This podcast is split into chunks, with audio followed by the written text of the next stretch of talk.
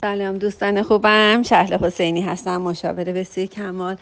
امروز چند تا پیام اینجوری دریافت کردم که دلشون واسه روزهای یک شنبه تنگ شده و اون حال خوب و اون تکرار حال خوب و اینکه بتونیم حال خوبمون رو یه مدتی طولانی با خودمون نگه داریم. همه ما لازم داریم که روزهایی رو کنار هم باشیم و با اجتماع باشیم با آدم ها باشیم در پذیرش باشیم و تمرین و تکرار اینکه ما می‌خوایم حال خوب و زنده به زندگی بودن رو هر لحظه تجربه کنیم. من واقعا با ابتدایی ترین وسایل اینا رو ضبط می‌کنم و هر بار یکی وسط زنگ می‌خوره متاسفانه قطع میشه و یادم میره که چی گفتم دوباره از نو شروع می‌کنم. دوستان خوبم یکی از روش های حال خوب نگه داشتن مقاومت و قضاوت نکردن. مقاومت و قضاوت کردن رو مولانا به جغد تشبیه کرده. جغد چون بدشگون گزارش شده. حالا به روایتی از قدیمی ها به عنوان سمبل مثلا بدشگونی هست. در واقع ما میریم به جغد درون خودمون می‌رسیم. اونجایی که با یه چیزهای هم هویت میشیم با پول سیاست اجتماع ماده و هر چیزی که درد داره این خوبه این بده این خوبه نه نه این دوتا خوبه نه دوتا بد نه یه خوب نه سه تا بد سه تا خوب.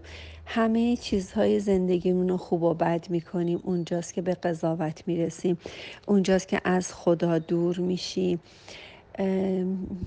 حضرت مولانا میگه جغد نیم برخراب هیچ ندارم تواف پیشه ندارم جز این کار ندارم جز این. چون فلک روز و شب همیشه و کارم پیشه و کارم. تواف یعنی همیشه پیشه و کارم کار و پیشه من تواف هست. تواف کجا؟ تواف دلمون تواف وجودمون. تواف اون دلی که خداوند برای ما ساخته. اون تواف اون دلی که قبل از ورود به جهان اون الست. در واقع معادل این لحظه ابدی اونجا که بی نهایته اونجایی که ما باید دلمون رو تواف کنیم نه آدم های بیرون و هی خوب و بد کنی. وقتی آدم های بیرون و هی خوب و بد می‌کنی شما در واقع مقاومت و قضاوت دارید و وجودتون بی نهایت نیست. هر رویدادی که اتفاق میفته میگه این خوبه این بده این آدم خوبه این اتفاق خوبه اون یکی اتفاق بده. اونجا دیگه ما مثل جغد میشیم. در واقع جغد درون ما هم هویت میشه برای پول زندگی احترام. کی به من احترام نذاش کی به من پول کم رسید اونجا پولش زیاد میشه. احساس می‌کنه که در واقع حالش خوبه پولش کم میشه. احساس می‌کنه که بده اینجا زیاد شد این خوبه این بده و اونجاست که در واقع در واقع چی رو تواف می‌کنه ماده رو در واقع ماده پرستی رو. اونجا دیگه انسان ها هوشیاری جسمی پیدا می‌کنن ماده پرست میشند و هر چیزی می‌تونه که حالشون رو بد کنه. اونجا دیگه خدا پرستی وجود نداره. اونجا که شما یا ماده پرست باشین یا دل خودتون رو پرستش کنین. دل بی آلایش خودتون و دلی که خوب و بد نمی‌کنه رو شما باید پرستش کنید.